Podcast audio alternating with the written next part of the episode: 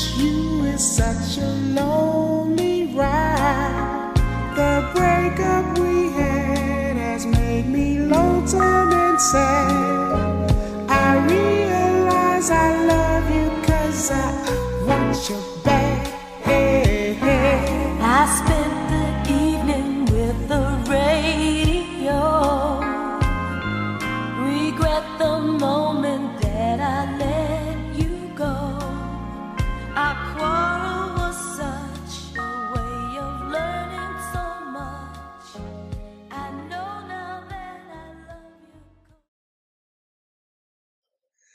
ASN podcast episode 29. We are 29 now. Parlay 29 years of age, baby. 29. And it's been a little bit, right? It's been a it hasn't been 2 weeks since we've done one, but it's been closer to 2 than 1. Uh, it has been exactly 11 days. All right, 11 days. I was right, closer to 2 That's not that I was counting or anything. I knew it was somewhere around there. That make I'm not going to deny it. Makes sense. well, you know, this is the time of the year where things kind of start to, to you know, wind down a little bit. February was a, you know, a, a, a- low key month in terms of sports, but things will obviously start to pick up now with spring training and the World Baseball Classic coming around and March Madness and, you know, the Knicks being a juggernaut in the Eastern Conference and the NBA. I'm sure things will pick up. Yeah, and things always pick up in March, and it's not just in college basketball. We just had the NHL trade deadline. Um, it doesn't even it doesn't feel like it, but NFL free agency, the NFL offseason is pretty much right about to start. Uh, baseball's starting to wind up, so there's a lot a lot going on, and uh, yeah, the Knicks are at the forefront of it. Yeah, I mean, we, we got uh, we got a nice little list of things that we want to talk about on here. I think the most proud thing that Dan and I want to talk about is how well the Knicks have been doing. But we do have one thing that we want to mention before that, and then before even we mention that, we have to talk about how Dan Tracy has been this last eleven days. Oh, I, I'm great. You know, I this is uh, March is is one of the best times of year. So, you know, there's a there, there's a reason why I love this month. I'm very happy that we finally reached March. Um, but uh, I, I'm all good. Looking forward to uh, to the, the college basketball season wrapping up. Well, not wrapping up, but to the the exciting month ahead. Yeah, I'm actually, you know, you you are just such a savant of college basketball that you kind of got me back into it. Like I said previously in last episode, I haven't really been much of a college basketball guy for the last maybe like four or five years. You know, I'll fill out a bracket, but I'll, uh, you know, to counteract that point, I'll fill out a women's college basketball bracket too, and I don't follow that either. So, you know, it's it's something that you have gotten me into a little bit. I'm still waiting for that uh, 16th ranked, 16th seed St. John's. Still waiting for it. Uh, I know I probably won't get it, but if you could just sneak it into your last ranks, just as a as a as a goof, it would be much appreciated by your your handsome but not as handsome co-host. Um, but yeah, no, I'm excited for it too. Uh, you know, I'm excited for spring weather. I'm excited that I wake up now to go to work and it's it's light out already. It's not. Uh, I'm I'm going to work in the dark and I'm coming home in the dark. You know that that that uh, that part's over with. That's always the most depressing point of the year as well. Uh, it's an exciting time, but Well, um, I I think we should get into it. The first thing we wanted to mention that doesn't really, I don't think, warrant much discussion, as Dan did say, is Damian Lillard dropping obviously a career high in points. Uh, it was 71, correct? it was 71, which is exactly what uh, what Donovan Mitchell had back in Is has there been a season in the modern era where two guys have dropped 70 plus points in a season? I don't think I don't think two guys have done it in the same season. I think Wilt Chamberlain did it multiple times in the same season. That's why I said. That's why I said modern era. Yeah, yeah. yeah. But um, but you, to, you have two guys that score seventy one. I mean, you know, for for just to show you how how rare it is, and I know scoring is up in the NBA, but 71, 71. Um, Mitchell Donovan Mitchell's was the most when he did it was the most since Kobe Bryant uh, scored eighty one in So 2006. efficient too. It was like so for both of them. I mean, I guess you kind of have to be to score 71. If you're, you know, I feel like only James Harden with the Rockets might have been able to pull off an inefficient 71 with like 30 free throws. Um, but no, he never got there. Um, but yeah, Donovan Mitchell's 71 was the most in a game uh, since Kobe in 2006. Uh, so you know Lillard obviously tied that mark, but that's how rare it is. Devin Booker uh, scored 70 in 2017. God, oh that feels like it was. It, that's that feels like it was a lot closer than six years ago. Yeah, no, that was that was a he. Well, he's he's still like what 27 years old, 28. Yeah, I, I feel like he's been in the NBA for like the NBA. 15 years already. He came into the NBA ridiculously young. That's why I think people. I know Devin Booker is a great player. People are going to be shocked one day when he's like really high up the all-time scoring list because he just came in so young and scored Yeah. from such a young age. He got that opportunity. I don't mean to turn this into a Devin Booker discussion, but he he got that he got an opportunity to score on these bad Suns teams at like 19 years old. Um, and now you know now he's actually turned into like a, a great NBA player. So he's going to be he's going to be really high up that list. And so was Lillard, who doesn't Yeah. look like he's slowing down anytime soon. No, Actually, he's uh, gonna look really good in orange and blue next year, man. I'm telling you. he, I think he's the, the ship has sailed. If he wanted to leave Portland, he'd be out of Portland by now. I, You I mean, I'll, I, it's at the point where I'll believe it when I see it. Him and Bradley Beal with the Wizards. If they wanted to go, they'd be gone. you know, the NHL, not NHL, the NBA has really, really missed out on some golden opportunities to take the night. You know how there's always that one storyline in sports that takes the night? Well, unfortunately, I mean, this is a, a circumstance that, you know, you can't control. The night that Donovan Mitchell scored 71 points, Damar Hamlin died on an NFL field, uh, you know, and obviously unofficially. obviously got brought back to life. And then, you know, Dame scores uh, in the West Coast, uh, you know, and, and I woke up and heard about it. I didn't, it wasn't like something that I was like, oh, wow, this is amazing. And I was watching it was late at night. So I feel like, I feel like we need to get like a dominant, like, we need to see like a quadruple double or something like on uh, at like 7 p.m. You know, like I need to see like Mitchell Robinson get like a quintuple double or something. You know, we need to see something that just takes takes the nightly news by storm. Yeah, that's called the that's called the Joel Embiid when he has like 55 and 20. You know, like last year, last year he had a couple of those games when he was pushing for MVP in like February, March, where he just went completely nuts in like the seven o'clock window. You know, 50 points, 20 rebounds, that kind of thing.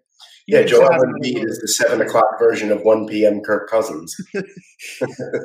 That's true because you know when the when the playoffs come on and it's an 8:30 game, he's usually out with an injury or something.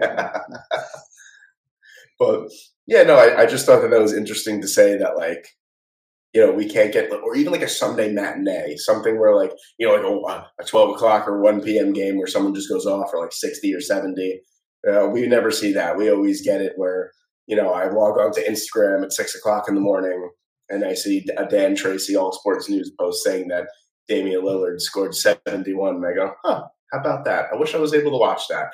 But, you know, speaking of basketball, and I did mention the uh, orange and blue, we have to talk about the New York Knicks. Not just because we're Knick fans, but the New York Knicks are firing on all cylinders. And this is just another turn in the tale of the Dr. Jekyll and Mr. Hyde season of the New York Knicks, where they're good, they're terrible, they're good, they're not great, and now they look like world beaters, beating some great teams along the way as well.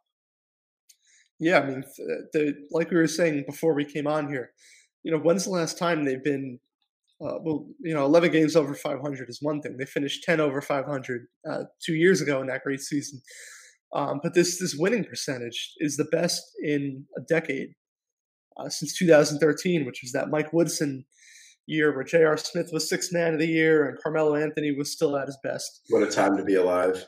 And you know, I know I know he's not a perfect coach, but Tom Thibodeau has gotten two shockingly good seasons out of this team in three years. I mean, you know, first of all, the year when they went, the reason why that 46 and 36, I hope I have that that record right.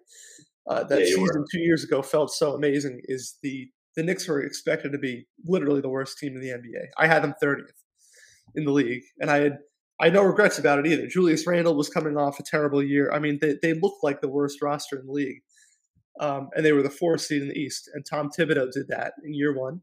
And of course, last year was disappointing, and it happens. Um, kind of reminds you of the year the Knicks had after that Mike Woodson year in 2014. The only difference is they fired him; they didn't fire Thibodeau. Um, but you know, this year they came into ex- came into the season with what expecting to be tenth, maybe in the East. Yeah, maybe. I say ninth, no, maybe ninth or eighth. That might be selling them short. Yeah, because they added play-in. Jalen Brunson. Yeah.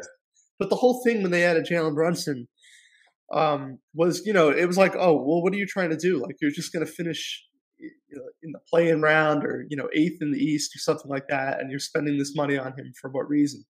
Even He's I been- was thinking that, and, He's been and spectacular. look what they've done. He's been incredible, and it also, of course, the uh, the the Knicks folklore of Josh Hart continues to grow. As of course, they haven't lost a game since they acquired him. But I mean, I'm looking at these stand. Okay, you know when you go onto Google and you type in NBA standings, and the first five teams pop up, and then you have to hit the button that Yeah. shows you the full image. The Knicks are on that first five teams which is a miracle. which is a miracle. I didn't even have to scroll down. The Knicks are only three and a half games out of the number three seed Yeah, in the East. there's a lot to play for. and not only that, Dan, when was, if this ever was a time, that the Knicks were 11 games over 500 and the Sacramento Kings are 12 games over 500? They keep winning too. I mean, they're Has they're, there ever been a time where that has happened? I it's it's starting to become it's it's hard to ignore how good the Kings are playing. yeah. 37 and 25. This is a significant amount of games into the season. We can't go, oh, it's No, okay. they, yeah, you they won again last night. it was it's kind of like doesn't this kind of feel like with the Knicks and the Kings how like it felt with the Eagles this year where it was like ah they've gotten off to such a good start. They'll come crashing back down to earth. Next thing you know they're in the Super Bowl. Now I'm not going to say that the Knicks or the Kings are going to be the marquee matchup of the NBA Finals. Honestly that would probably be one of the most disappointing finals in in, in league history. That would be the Knicks best finals in league history. Forget disappointing. I would I would be Well, for us, it would be great, but I mean, for everyone else who's watching that, you'll see a lot of 89 to like 78 games or something like that. I don't know. The King the Kings just played a 176 175 game. You, who knows what Lee you. Bunk with 43 points. Uh, what, what, I, did you ever? I mean, The Lakers are wondering where that was. I mean, yeah, right. And so the, the Hornets too. But you know, I just think it's great. I, I feel like I, discussed this when the Knicks were decent two years ago on my ex show. That like it's just so good for the game of basketball when the Knicks are good. Yeah. it's it, Definitely. like and and honestly, like we haven't really. I mean, in my lifetime, I don't think I ever, ever have seen the Kings in the playoffs, but it has to be good for that. It's a feel good story. I mean, there every time that I see a highlight from you know when the Sacramento Kings are playing home basketball, the atmosphere is electric, and I wouldn't think that it would be. Yeah, and you know, back when the Knicks had that one year, and there, it, and if you look at the last decade, it really was that one year, uh, 2021. Most of the year, they weren't allowed to have a lot of fans in the building. They had a few um, in the playoffs, you know, where they ultimately just flopped. Um, they they were allowed to have a bunch of fans in there, and it was a good atmosphere. But you know, during the regular season, you couldn't have the atmosphere that you had right now. Uh, so it's a it's a unique year for the Knicks. And yeah, you know, I'm looking at the standings here, like you said before there's a ton to play for. I mean, eight, Yeah. you know, three and a half games separates them and the Sixers in the third seed. Uh, and there's a huge difference between three, four, and five. Obviously, if you move up to four, you host the playoff series um, against whoever. And yes, obviously that didn't work last time uh, against the Hawks because they they hosted it and they won one game, which was at home. Hey, Um, but it- but it's something. but if you know if you're going up against the Cavs, which is who they'd be playing right now, um, you need everything you can get. I mean, I think they'd be the underdog even if they were at home in that Yes. series. So you need you need the home court advantage. But if you move up to three, and I'm not saying this is real, this is very uh, likely. You know, I, I I think the Sixers are a good enough team that they can hold off the Knicks. But if you move up to three, I mean, look at who you're playing in a playoff series. Like that completely changes because number six right now is the Nets, who you know, aside from that comeback against the Celtics last night, they're they're not a you know they're not a team that you'd be intimidated by in the playoffs. The Heat are seventh. The, I, the Knicks just beat them in Miami, so it's not a huge not a team you'd be too intimidated by. Although I, I do think the Knicks would be capable. Of, I think they'd be capable of losing to them. And then after that, it's the Hawks, and I don't think anybody else can realistically get up to six. So if you can if you can keep this going and move up to move up to three, just maybe, you're probably going to advance. But uh, The Knicks got two bangs out of Mike Breen last night. a double, the rare double bang. The rare double bang. Have the Knicks ever gotten a double bang before? I think I think Carmelo Anthony might have had one like a decade ago. oh, I think I remember when it was. Was it on Easter against the Chicago Bulls? Yes, I think that was it. I think you got it right. I, I knew it was. I knew it was against the Bulls. I couldn't think of. I knew there was like a special day because I don't think it was an MSG game. I think he just happened to be doing like a Knicks national game. Mm-hmm. Yeah, that sounds right. Something like Isn't that. it- see, just like this feels so good talking about this. Like usually there's like you know an just a revolving door of purgatory when we talk about the New York Knicks, and now it's just like you know I, I could smile when I mention the New York Knicks now, and it, it's nice. But you know I just hope that they keep it going. I don't expect them to win out all the games, but you know if they can play competitive basketball like they've been doing, I mean I don't really remember the last game that the Knicks had been thoroughly dominated No, I mean they're losses, but I don't remember the last time I saw that. So it's it's nice to you know to get competitive basketball at MSG again, and you know the Knicks fans are never going to turn on the Knicks. We've been there in the lowest of the lows. Uh, you know we're we're always looking for lower. Believe it or not, we always think, oh, it can't get worse than here, and it usually does. Yeah. it's it's nice to have a little bit of a turnaround now. As Kevin Malone once said in The Office, it's just nice to win one. and and I mean, that's the great thing about Tom Thibodeau though is these games are always competitive. Like you know they they're not getting snapped like they were, uh, you know, the David Fizdale era or really any era before this. I still remember Why did I think that David Fizdale was a good coach? I, because Every time I looked at him, I was like, they're going to turn it around. Yeah, that one press conference with the Grizzlies that made people think he was like this amazing coach. No, what I, I'm going to tell you what, not to go off on like a tangent, but what really happened is the Grizzlies in 2017, which was his first season, uh, lost everybody. Like the entire team went down to injury at the end of his first year, um, and they they went like five and 19 to finish the season, but they made the playoffs, and people were like, "What an amazing coach! He made the playoffs." with like everybody being injured. And the realistic, uh, the reality was they dropped from like third to eighth because they couldn't win anything at the end of the year. And they were like, how cool of him to get his competitive team into the playoffs, uh, you know, with all those injuries. What a coach that they got. Uh, and then, you know, it turns out that it didn't mean anything. They weren't good. They fired him like a month into the next season uh, for, and promoted JB Bickerstaff, who's now the Cavs head coach, and we might see him in the playoffs. Um, it all comes full circle. But yes, you remember. I mean, you remember those days when, like, under Fizdale, I think the last the last game that they played under him before he was fired was like a forty point blowout against the Bucks. Um, I think they had. I think that was like their second thirty point blowout to the Bucks that season. So you know, that was the kind of thing that that the Knicks became known for. Was like, how much are they going to lose by? Uh, and now under you know under Tom Thibodeau, a lot of things have changed. I, it's it's just nice to see, and I know that we've gotten like last year was kind of like a a weird disappointment, letdown season for the New York Knicks. It's nice to see them kind of bounce back and add pieces and not be sellers at the trade deadline. Add three and D wing players that you know could help the team long term, and it, it's it it's just nice to see the Knicks trending in the right direction for once. like you said, better for basketball when the Knicks are good. It, it really is. I, you know what? Hate to say it. I don't hate to say it. Actually, I don't you don't. You don't have to. Say it. You don't have to. Um, so, with that being said, now there's another team that is worth mentioning that does play at MSG, and uh, we talk about the NHL trade deadline. We have to talk about the fact that this was one of the most active trade deadlines we've seen in ever for the NHL. It's it's unbelievable. I have a timeline here. I'm looking for the timeline. I know NHL actually posted like a roundup of all the trades.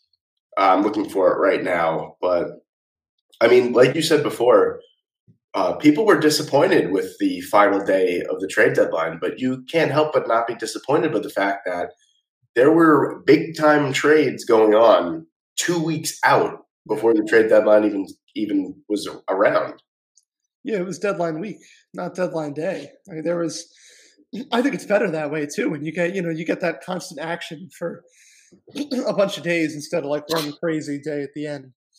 Um, yeah, but there was a ton that went on. The the, the Patrick Kane saga itself felt like it took two weeks to Yeah, patch out. You know, I was ready for him to go to the Rangers from you know, a couple weeks ago, and then uh, it just took that long to iron out the details. But I mean, I'm gonna read off names that were traded. Yeah. You know, obviously, I'm not gonna say every single one of them, but you tell me when you could remember a trade deadline that had this much star power in it.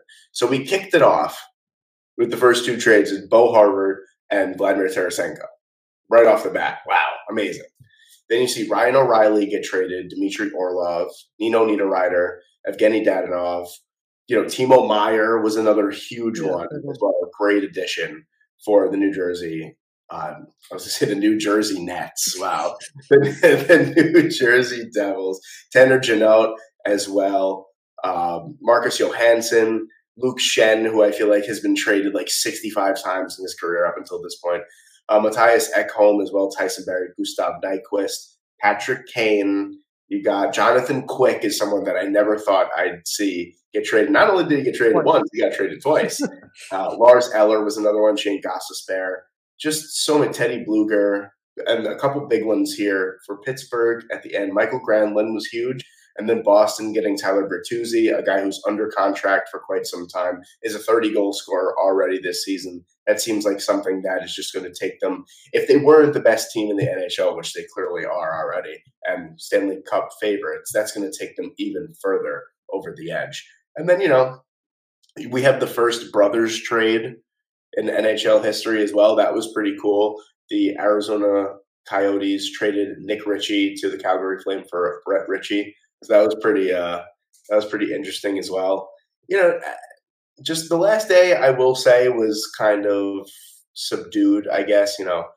Um the Penguins got Nick Bonino, which feels like for the seventh time in his career as well. You know, it's just just a lot of big names got traded and and it really shakes up the league and and I love the fact that there were teams that were acquiring players that weren't the big time teams. Like we saw the Ottawa Senators go after some, you know, the Ottawa Senators are five points out of even being considered for the wild card, Mhm. and they're still going for it. You know what I mean? They're getting players, they're acquiring players. The Minnesota Wild acquired a lot of players as well. The Oilers, of course, I mean, Ekholm was was a really really big addition for them. how about the East? I mean, the the there are six, and and, and six for now, but you know, six legitimate teams in that conference that are going to make the playoffs look uh, insane. You know, obviously the Bruins are having a historic year. Uh, they're already Yeah. past 100 points. Uh, but the Rangers are, are pretty loaded up now. The Devils have continued to win, and now they have Timo Meier. Um, you know, we know the Maple Leafs are threats in the first. We'll see if they get out of the first round, but they have the talent to be a threat. Uh, the Lightning are the Lightning still, uh, and then the, you know the Hurricanes. Out of all that, are leading uh, the Metro Division. Uh, those six teams are going to make the playoffs incredible. And then you know I'm looking below them in the standings. The two wildcard teams right now are two teams that made a big impact at the deadline. Uh, the Islanders with uh, Bo Horvat and and the Penguins with Granlund. So you know this. I mean, I, not to not to say the West is you know nowhere near it, but the It's East. not. But it, but the East is going to be what people are focused on in the playoffs this year. You know, Wa- Watch some random team from the West win. Oh, yeah. Isn't it funny that you think like think about it like this? Like in basketball and in it's so cyclical for both sports that we go through this tumultuous period where like I feel like 5 years ago in the NBA and the NHL the West was just head and shoulders Yeah. better than the East. And now we've seen it shift even dude even in football with the NFC and AFC like five years ago, the NFC was like untouchable. Patrick Mahomes comes around, Joe Burrow. Now you look at all the quarterbacks that are in the AFC, and you're like, oh my god, like the NFC is never going to win a Super Bowl ever again. You know, it, it- we we just go through these periods where like there was one point where I think the Rangers were like fourth in the Atlantic, and they would be the number one seed in the West. Like it, it's just like Yeah. that insane how crazy the East is right now. And I don't know. I feel like I haven't seen enough media discussion about just how impressive the Boston Bruins are this year. I mean, it is just it's it's absolutely unbelievable, and I feel like we've seen this years prior. You know, you think of what was it when the Lightning absolutely dominated throughout the entire season, then they lost in four games to the Columbus Blue Jackets. Yeah. You know, when you think of the Carolina Hurricane last year, were pretty much world beaters. They lost to the Rangers. You know, you always see like when was the last time a president's well, didn't the the Avalanche won the President's Trophy last year, right? Or was it the Um, Did they? Did they break that curse? That's what I was just going to say. It's the President's Yeah. Trophy curse, but I think they broke it. I'm not sure off the top of my head if the if the Avalanche won it or not. Oh, it was the Panthers last year. Oh, yeah, that's right. Yes, yes, yes. Yeah, right. that's right. And they and they were a quick out. Yeah, that's what I'm saying. Uh, And like, it feels different this year about the Boston Bruins, mainly because you know I don't look back at the history of the Florida Panthers and go, "Well, this is a team that's destined for a deep run in the playoffs." You know, you look at the Boston Bruins, whether they're the number one seed or they sneak into the playoffs on the last day of the season, they're always in for a deep playoff run. So Yeah, I and, think, and a lot of them have done it before. In 2019, you know, they came within one within one win of a of a Stanley Cup. When you look at some of those teams that that used to define like winning the President's Trophy but failing in the playoffs, like the Capitals, the Sharks, you know, they didn't really have they, they didn't have guys who had gone on that Stanley Cup final run. So it, it feels like things may be different. I mean, just look at the Bruins, though. It's just incredibly impressive. I mean, we have Ullmark, who is a 30 plus game winner already, scored a goal, like, is actually good. It's not the, um, what the heck was his name? It's not the Connor Hellebuyck, you know, stat line or the, uh, what the hell was the goalie's name for Washington when they won the cup? I'm drawing Jordan Holtby. Yes, it's not the Braden Holtby, you know, curse where it's or the stat line where it's like, well, he has 58 wins, but he has a 3-5 goals against average. You know, it's just because his offense is just tearing it up. Ullmark is a really, really good goalie, and he's he's been a beast. And I'm kind of terrified about what's going on with the Rangers today, going into Boston, facing facing the Bruins at one o'clock. I'm I'm a little uh, a little worried about that, but I mean, Boston has just been sensational this year and uh, they seem destined for at least, like the very least, making the Stanley Cup final.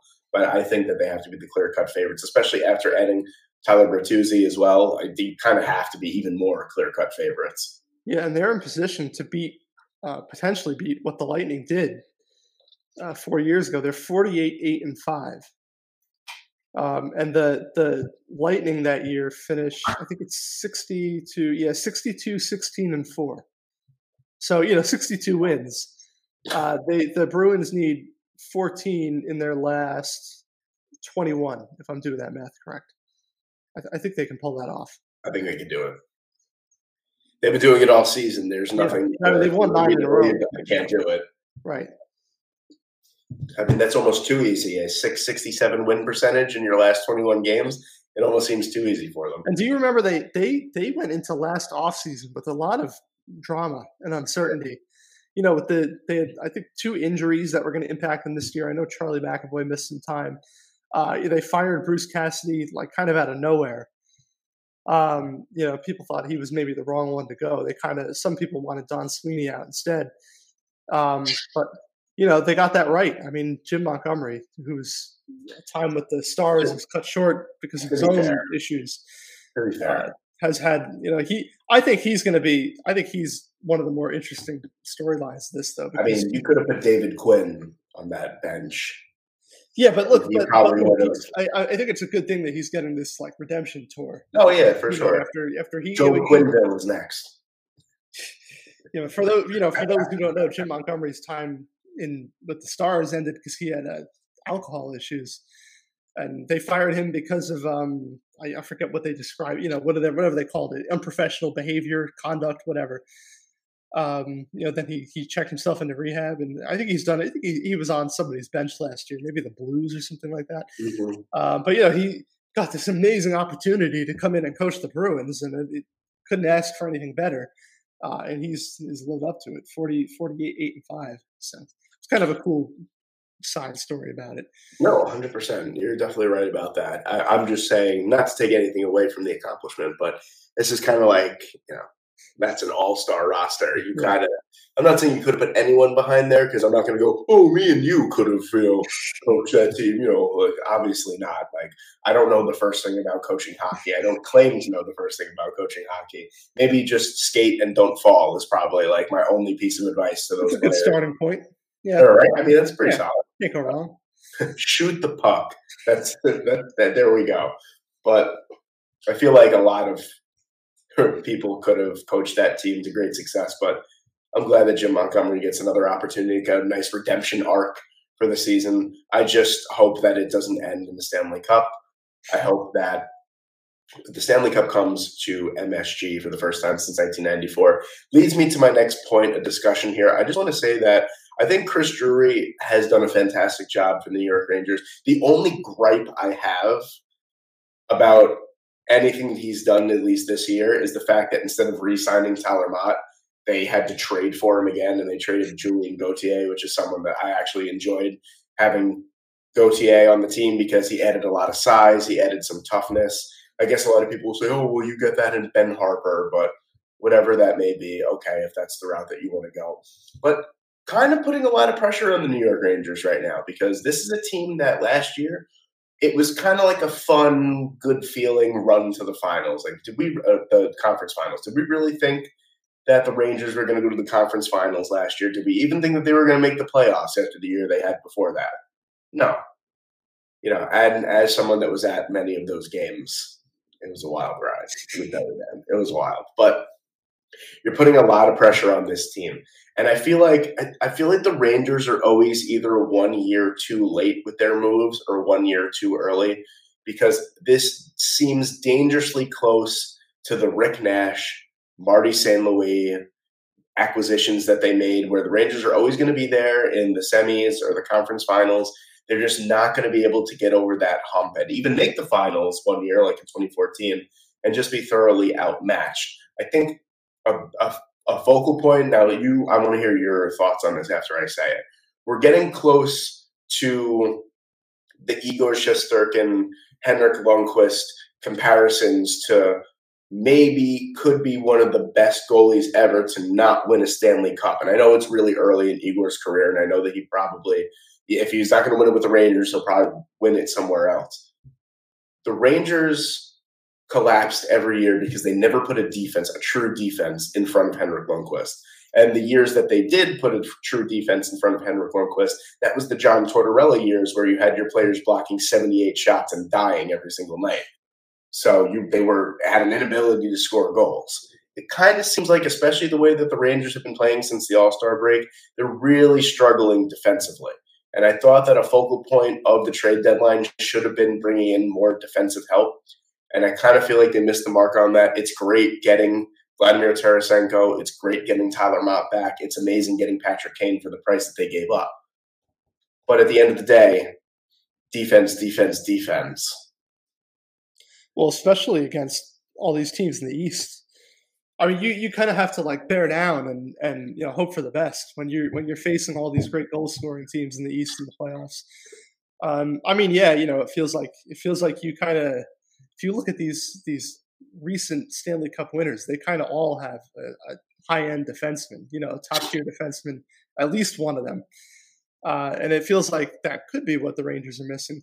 Um, the the Shesterkin and Lundqvist comparison is interesting because you know I'm I'm not really the type of person to be like, oh, it's too early for this or that. Like it's it's good to sense these things coming, and I think you're you're probably right about that. That that's going to start becoming a storyline.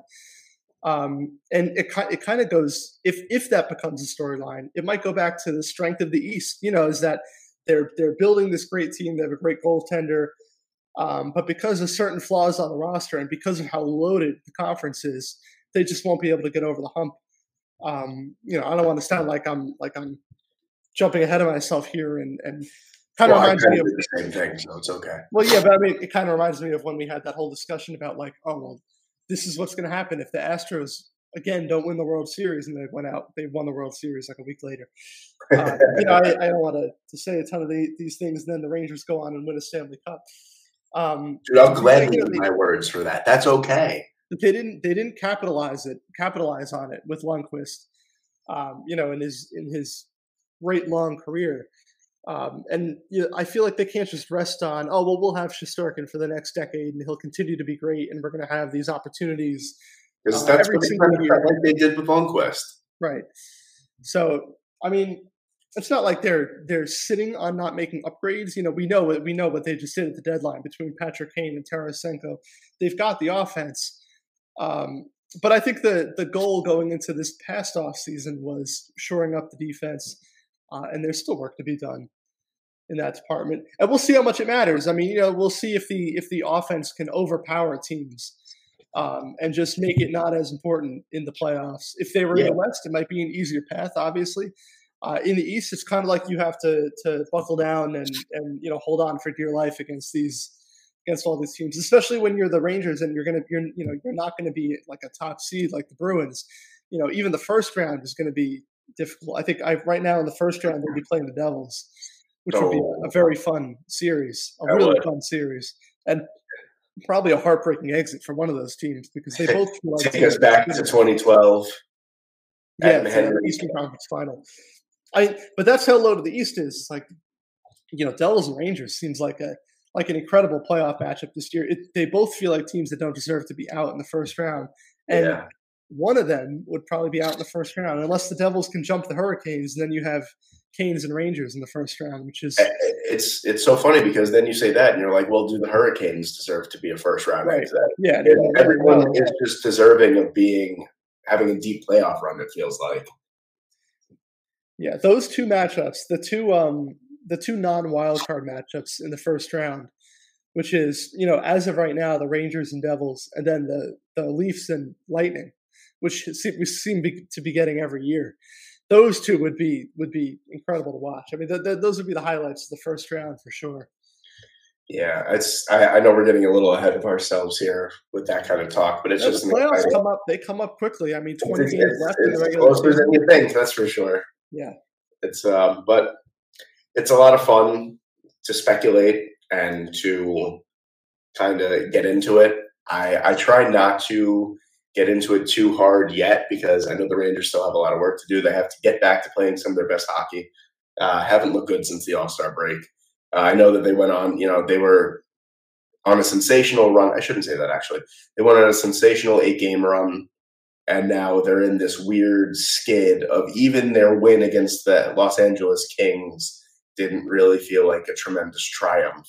So I feel like we need to get back to seeing the Rangers win all three stages of the ice and get back to it. But overall, incredible trade deadline. Saw a lot of star power move to a lot of different teams, shook up the league for sure.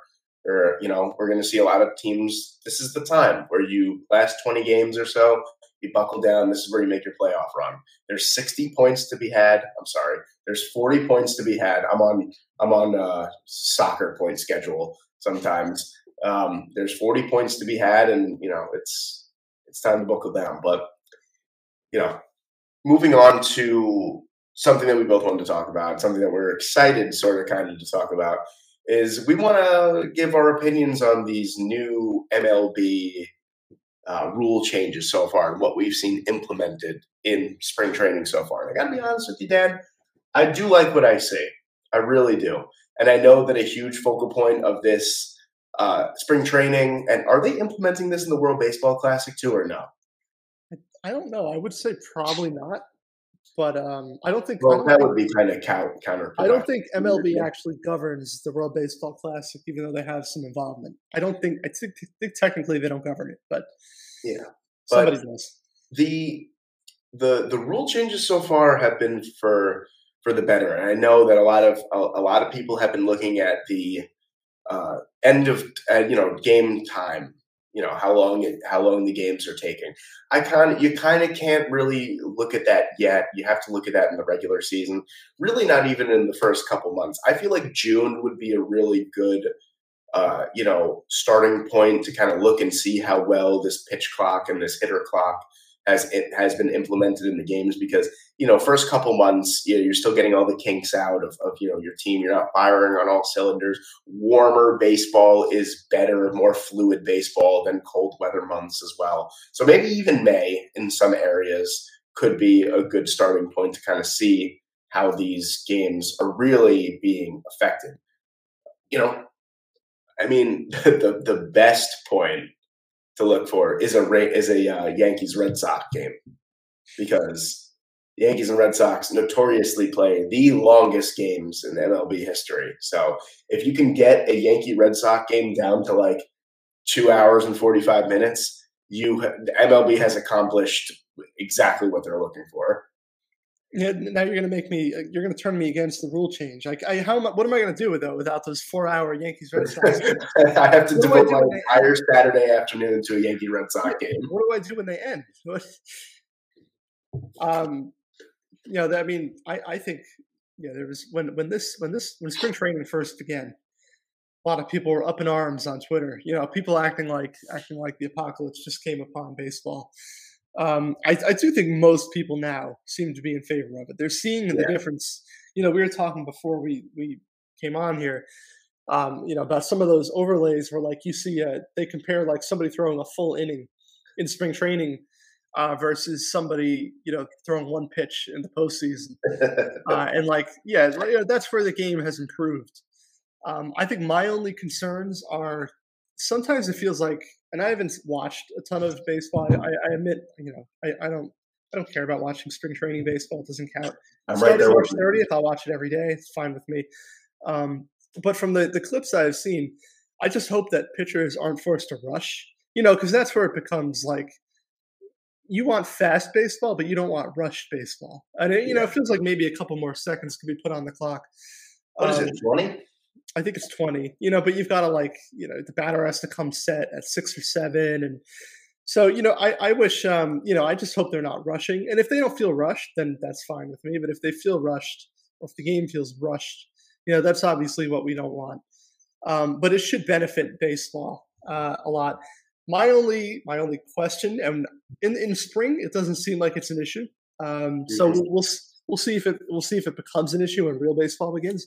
I hope it doesn't hurt um, offense in baseball. You know, everything everything MLB is doing right now has to be about getting more offense in the game. You know, you can't have the league average being 238 or whatever it is. Um, and they're trying. You know, the shift restrictions are part of that. The bigger bases are even a part of that. I just hope that um, the, I just hope that the fast pitching. I'm a, I'm a fan of bigger bases. We could talk about that. I hope that the fast pitching isn't like too much for the hitter to deal with because not lie, I haven't even seen what the bigger bases in comparison to the old ones even look like.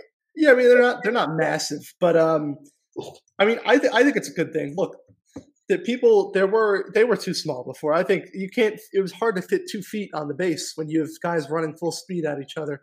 That's a pretty um, big difference. It's, it's, it's sizable, but it's not massive. And I, yeah, I think, no, but it could make a difference. I mean, how many bang bang plays do you see on stolen bases constantly? Yeah. So I, I think it's I think we actually I hope we, we see an uptick in stolen bases. I think that makes things a little more fun.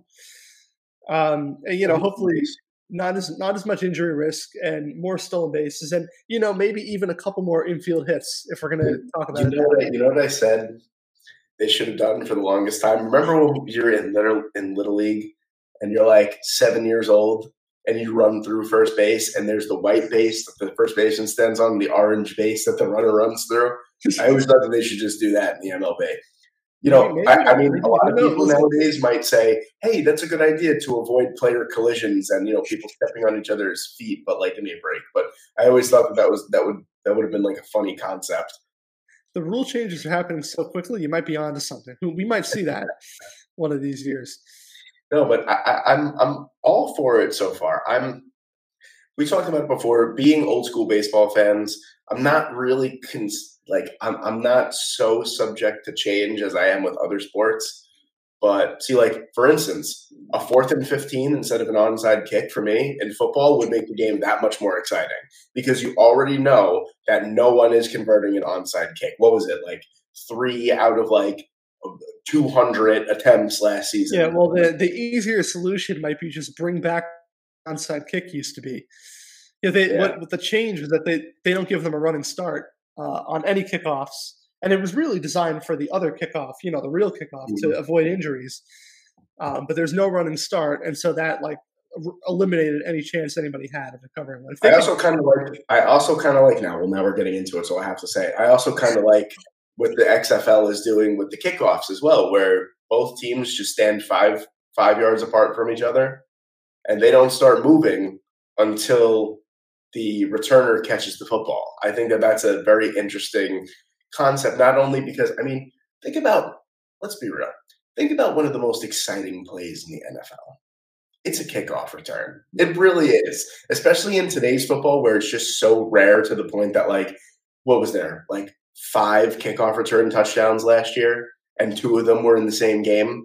Like, that was electric. Like, Nyheim Hines returning that first kick. I mean, obviously, it meant a lot more than just a kickoff return, but like, it's an electric part of the game, and it's a game changing play.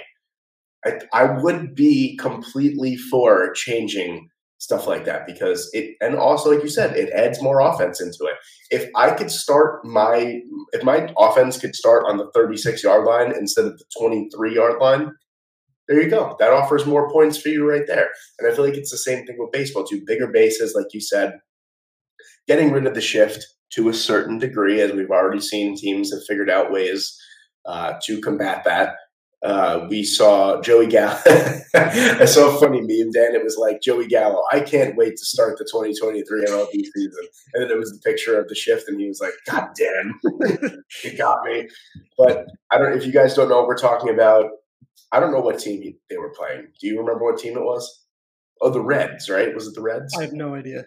Okay, so let's I, just say I saw the I saw the, the the still picture of it, but I I don't know which team it was. Let's say the Reds, just for you know, just for argument's sake.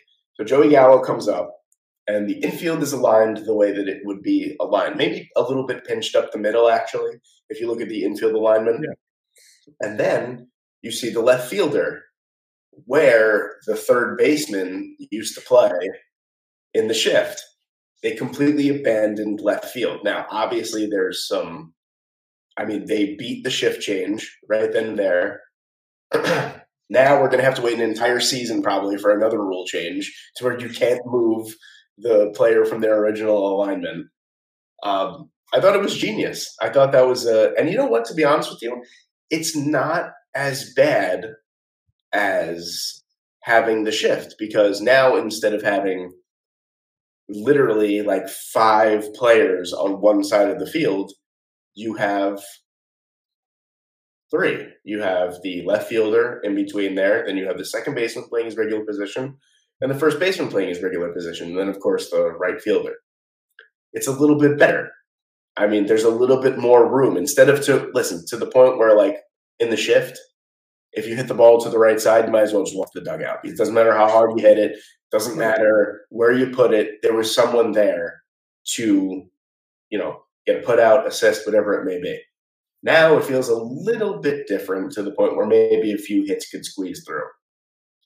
To the, the the rebuttal to that is well now you're leaving left field completely open, like completely open to the point where it's you know what would be funny actually? I just thought about it while I was saying it. What if you slide the third baseman over to cover in between third base and and second base, and then you move the shortstop out to left field? I or thought like you have to have. I thought you have to have like feet on the dirt. Is that what it is? I don't, I don't know. I Is that what believe you. I believe you have to be. You have to start out on the dirt Well, that's um, with two people on each side of second base. Okay, so if you start out, you know, so it, as, as soon as the pitch is thrown, softball style, you run out to left field. I believe it start out because like how do you police when somebody starts running? But yeah, I don't. I feel like if somebody started doing that, uh, you might see another rule change, which is you know you can't run like a ten year old out to out to the outfield. I just thought it would be funny, but yeah, you're leaving you're leaving left field completely abandoned. So, like, say the off chance that Joey Gallo hits a nubber off the end of his bat down the left field line, Joey Gallo's got pretty decent speed. He could probably get an inside the park home run. He's gone. That's I, you know, I, I need to see that. We need we need to have that happen. I This year. He's need- got to you hit know- one out there. you know what I need to see? I need to see a bunt home run. I need to see like you, you you ever see? I I think it was like Ozzie Albies a few years ago. He tried to drag bunt, and it it actually wound up popping over the second baseman's head, like for for like a double or whatever it was, because it was no, it was just in no man's land. That's what I want to see. I want to see Joey Gallo attempt a bunt, and it's against like Jhoan Duran or something. Actually, they're on the same team, can't be? So Andres Mun, uh, Munez or whatever his name is. You know, he throws a 103 mile per hour fastball. It clips off the bat and it flies into left field. And it goes all the way down the line. He rounds the bases for a home run. Have you seen those edited videos though, where you know people are like, oh, "The juice balls are getting out of hand," and it's like a, an Yeah. edited video of somebody bunting, and it ends up like in you know the right field seats. Yeah. And then you find you get people in the comments are like, "Is this real? This really happened? This is crazy." Uh, That's what you're, people that's what you're that. looking for. Because I'm always like, yeah, yeah, absolutely. That's Yeah, real. like of course it's real. What are you talking about? Would the internet ever lie to you? Oh, God. but no, it, it, it's it's going to be interesting, and it gives left-handed hitters way more incentive to learn how to hit the ball the opposite way. And I would do it in secret too. If I was like Joey Gallo, I'd like, you know, in, in between innings, you know, I'd go down to the cage, you know, hit the ball a couple times the opposite way, and then run out and just kind of clip, clip it to the to the left side. Why doesn't anyone take the Ichiro style anymore? Like I would love to see Joey Gallo get a running start out of the box and just nub a ball over the third baseman's head. Like no one no one takes it into consideration anymore. And it's these But- damn analytics telling you I'd rather see you swing and try and hit a home run than get a double down the line. In what way, shape, or form does that make any sense whatsoever? But you know, hitting. I mean, when you talk about hitting to a certain part of the field, it's easier said than done. I mean, hitting is hard enough. Like you know, we, we we're seeing these batting averages and the lack of contact. Like it's hard enough just to make contact and hit the ball. But they Hitting don't even try to though, Dan. No one tries to hit the ball the opposite way. Hitting the baseball is hard enough. I mean, you can't. How are you? The first thing you do before you before you can try hitting the ball to the opposite field is actually hit the baseball. Yeah, And it's not easy right now to hit the ball. I understand. I played college baseball. I understand. I, under, I understand that hitting a baseball is hard, but there's no effort into trying to hit the ball. Into trying, you could see it in the way that they swing. When Joey Gallo takes a massive step and he swings out of his shoes, the first thought in his head is, um, "I hope I poked this to the opposite field." That's not the thought process. It's well, screw it. I don't know how to hit the ball in the opposite field. Let me just take a hack and hope that I can hit it over the fence in right field. There's and, and you've seen it all over. It's it's everywhere, and it really I, you can't really blame the players because if if the coaches just step in and go, listen, Joey, I want you two days out of the week during practice or batting practice. I want you to only focus on hitting the ball the opposite field. Okay, coach, no problem. No, it's just well, there's fans here that are hoping for souvenirs. Let me see if I can hit this ball 682 feet. That's all it is. There's no. Have you been to a game early enough to see batting practice? It's just a home run competition. That's all it is. There's no. There's no practice being put into it. And a I lot of teams don't even part when I say lot of- a lot of you do, but a lot of teams don't Yeah. even and a lot of teams don't even do batting practice anymore. Or you know, they only do them on they only do them when they're at home or things Yeah. like that. Um, which is something. Although they, you know they do have batting cages, but um, I, I I still I continue to think it's easier said than done. Of course, of, of course, Getting to the opposite field, especially when guys are throwing you know 101 at you, which which I, I don't think they do in at you know in in college or or wherever you're hitting. Maybe I'm wrong. Maybe they are throwing 101. Well, I mean, listen. Actually, that should give you all the more incentive to try and hit the ball the. Listen, anything that you say right now, Dan, I'm just going to have a rebuttal to. but, I, I mean, listen, if someone's throwing that hard, just be a little late on it. Just slash to the opposite field. I'm just saying, there's more plate coverage when you try and hit the ball the opposite field. I listen. Whatever, I, you know. It's, When, it's when okay. are the Yankees going to hire you as their hitting coach? When are they going to make that would just be a terrible idea. That would just be that would be horrible. That sounds like uh, you have some ideas.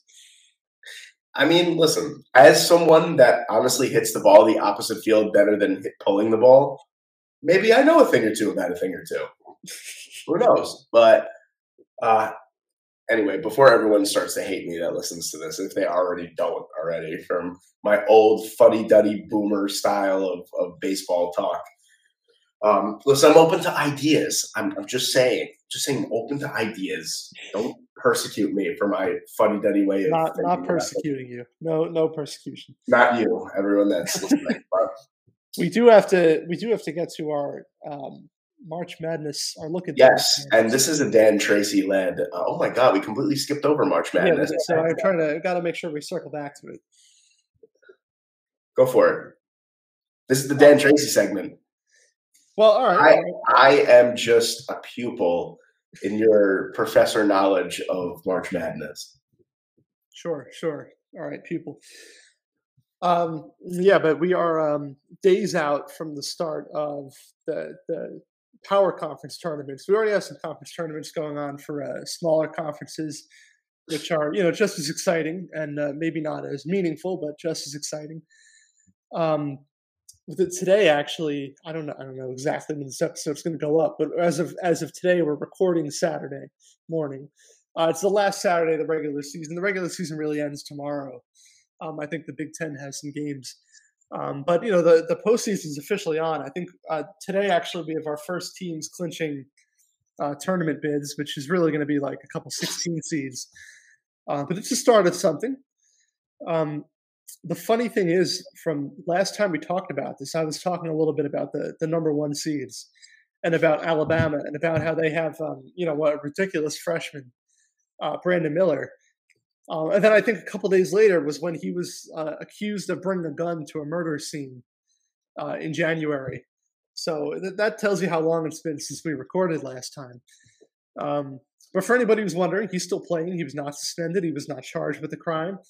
Uh, Alabama has handled it um, not very well with their public comments, but um, you know, like people have said, he has rights, um, and he hasn't been charged, and he's not going to be charged with anything. So Alabama's continuing to let him play, but it's just one, it's one uh, extra storyline heading into March that's going to make an otherwise maybe unspectacular uh, Alabama team when it turns when it comes to storylines into a, a, a interesting team to watch uh, in the in in the postseason in the tournament. Um, there's some amazing conference tournament games, uh, conference tournaments to watch next week. The Big East has like five teams. St. John's, baby. It's St. John's is not one of them. The Big East has like five teams that are in the top 25. Uh, Marquette, Xavier, UConn, Providence, Creighton, not St. John's. Uh, St. John's is going to be eighth or ninth in that conference. Uh, I Hey, I Better think than last. I, better than last, which is Georgetown, I believe. Yeah, Georgetown's horrible. Georgetown's horrible, um, but but St. John's is uh, not not having a year to be proud of. You're just a hater. Who knows? I mean, they're they're if they win the fir- their first round matchup next week, they're going to play Marquette, who they actually play today. oh God. Um, the number six team in the country, and who knows if they could pull off an upset? That would be uh, that would be a story. Who's their first round matchup? Who are they playing? They played Butler in the eight nine game. Oh, come on, but Butler. Easy win? Easy, Easy Yeah, Easy, easy dub. win. All right. Okay. Come on. So mark that down.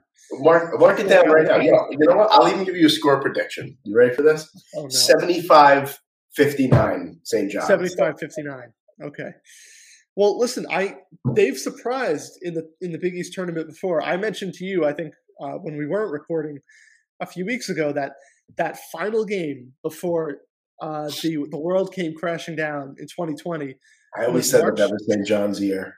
12 p.m. Uh, the 12 p.m. game uh, in the quarterfinals of the Big East, March 12th, 2020, when everything was being canceled around us. The Big East started play uh, with no fans in the seats on March 12th. St. John's was, I think, like they, they were like where they were this year, like one of the last seeds in the Big East, uh, playing Creighton, who was going to be a tournament team, and they were up by like 20 at halftime and then they canceled the tournament and canceled everything else after that.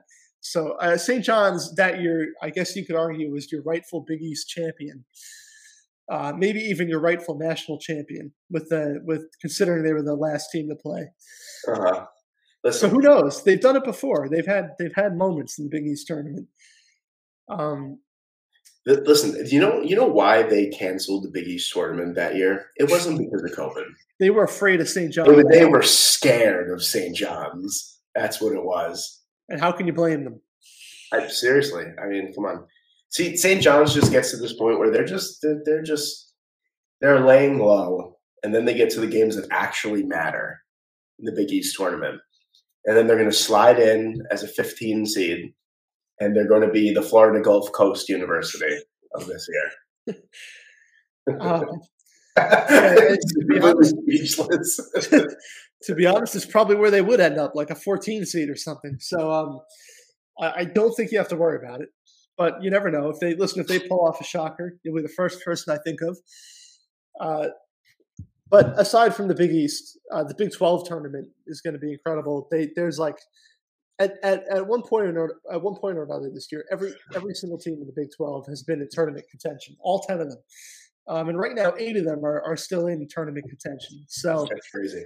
So, it, you know, even the very first round where they have like the 7 10 matchup or 8 9 matchup is going to be impactful uh, to the tournament. The SEC looks like it's going to be a lot of fun. It's really kind of come together the last month or maybe the last few weeks where they've got like half the league, half the conference going to the tournament. Um, you know, Kentucky's gotten better, Texas A&M's gotten better, Arkansas is good, Missouri's good, Tennessee was the best team in the conference and they lost their point guard, so who knows where they're going to be at. Um, oh, I, I, I was wrong to say Tennessee was the best team in the conference. Alabama is the best team in the conference, um, but you know they've they've kind of had some shaky moments ever since the gun controversy. Uh, and then there's Auburn, who's uh, who almost beat Alabama the other night. So seven real solid teams in that conference. Um, the ACC tournament, do not watch. It's not going to be good.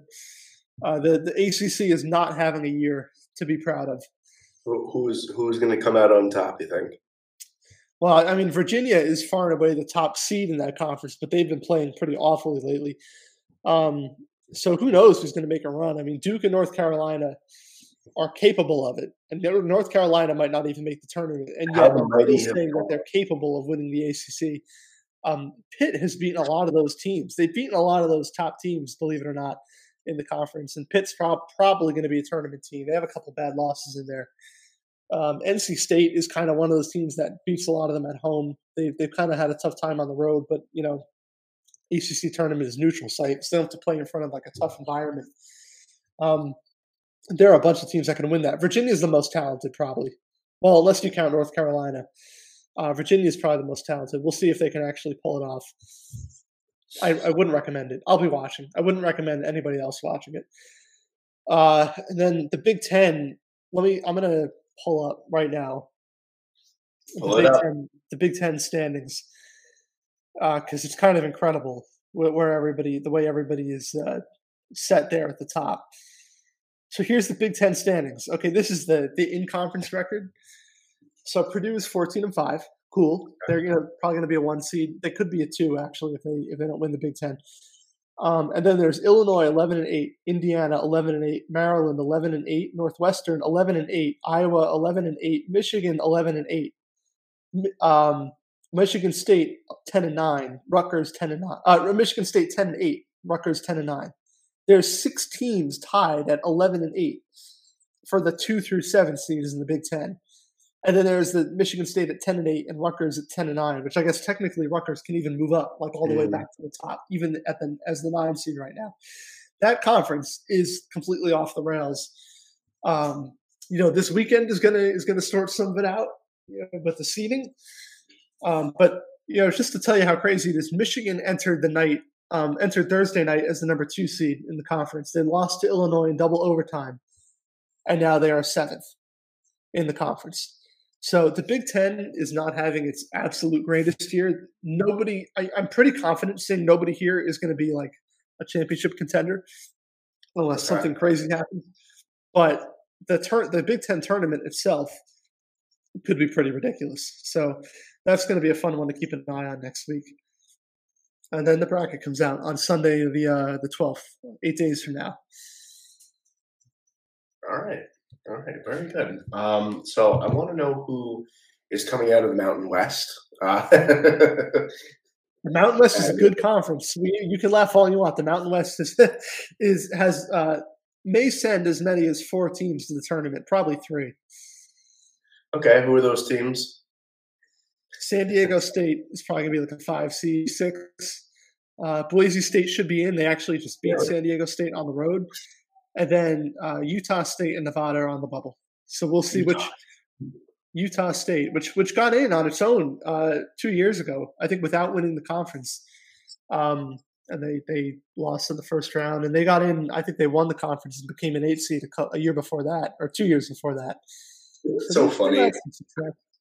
Isn't it so funny how like athletic like departments vary for like schools? I know that you have you know some like obviously Alabama is having a great season and like Alabama's always a juggernaut in football and all that, but like half of these teams you would never think in like other in like other sports are good, and then like of course baseball is completely different. Every team that's good basically in baseball has like a terrible basketball and terrible like football program too. It's just Yeah, it's funny except how for it's the like SEC that. teams that end up winning. Yeah, well, of course. But but but look at it like that. Like Vanderbilt is a terrible football team. Oh, yeah. Vanderbilt always has a great baseball team. And, and you know, Ole Miss never has a basketball team. You know, every five years maybe their basketball team is relevant. But Ole Miss won the, the College World Series last year. Um, and by the way, just to throw in there, Utah State's coach is the coach of the UMBC team that was a 16 seed that upset Virginia uh, five years ago. So he's Ah. been been been here, done that. That was unbelievable. I remember that was like what that was the first time a sixteen beat a one, right? Yep, First and only. Unbelievable, dude. Well, our correspondent for college basketball, Dan Tracy, thank you for joining us on that. That was very insightful. I'm looking forward to more updates as it goes along because I could sit here and talk all I want and say that, yeah, I, you know, I'm, I'm more into it, but the fact of the matter is I am, but I'm still not doing any research whatsoever. So um, I only look at scores basically, and I'm like, ah, that team looks good. You know, that's how I'm gonna. That's how I'm gonna base my uh, my picks. But I'm hoping for the, I'm hoping St. John's wins the NIT. But like I've told you, usually those brackets do better than the than the ones from people like me. You know it. You know that they always finish better than than most people. I always pick just like a random like like I always pick like I don't pick the big big upsets, but I'll pick like a what is it like like a ten over like a like a what is it 10, and- 10 and seven play each other. Oh, you're going bold. Yeah, so that's it. That's it. Or, or like a or six and eleven or whatever. Like you know, ones that are like considered upsets, but not like terrible upsets. Like I um I always do a coin flip bracket too. I've done that for years. oh, that's a good one. And there's it, it's always gets concerning when the coin flip bracket is doing as well as my usual bracket because it's happened before. It, it's happened where like the coin flip sometimes turns out like it actually realistic like finish. Jeez. like like three realistic Final Four teams. And it's like like well, that's unfortunate that there is. And then there's like one year where they had like Hawaii winning the whole thing, or like Yale winning the whole thing. hey, listen, you never know. All right, You never know. You never know. You never know. All right. Uh, I did want to mention one thing about the NFL Combine, but you know I'm not going to because I I'm in a good I'm in a good mindset right now. I'm in a good mood. I don't want to ruin. I don't want to sour my Saturday mood here on this. So I think I'm gonna let it slide. And uh, by the time we roll around again for next episode, maybe I'll just lead off with it and get it out of the way because then pro days will come up, so it'll still be relevant. So, Yeah. Um, Well, now we'll never know. Well, we will, but now oh, you'll know. Oh, you'll know. Don't worry about it. By the way, I just want to let everyone know one thing. Uh, Bryce Young, 5'10", 204 pounds. That's my exact measurables as well. So I am Bryce Young. You you are Bryce Young. I am Bryce Young. I thought that was so funny when I saw that this morning that he measured out like that. I'm like, son of a bitch. I'm like, and I'm just saying the thought of me playing professional football because I honestly have a similar body composition to Bryce Young. It's a really Yeah. scary thought. It's a really scary thought. But I'll leave you off with that thought. So, Dan, coming back to it, this was a great episode 29. And episode 30 is right around the corner. We're getting into our 30s here. This is uh, a super exciting time. I'm excited about this.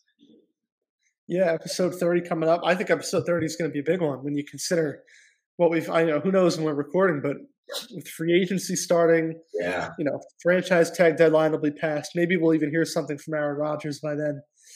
Um, but then, of course, March Madness going on. World Baseball Classic will get started in about a week. So uh, there's, I feel like when we get when we hit 30, there's going to be even 31 and 32. There's going to be a ton to talk about. It's going to be a good one. Very, very excited about this. Thank you guys so much for listening to this episode. A little bit of a shorter episode, but you know, not as much to talk about this week. But of course, you know me and Dan, we go off on our side tangents. You know, we, we always we randomly talk about something that has nothing to do with what we set out for. You know, me forgetting about March Madness, even though we wanted to say that right after the NBA, but I rolled right into the NHL. And Dan, being the true class act that he is, he didn't want to embarrass me and cut me off and say, no, we have to do this. So I appreciate him for that. And I appreciate you guys for listening. Thank you guys so much.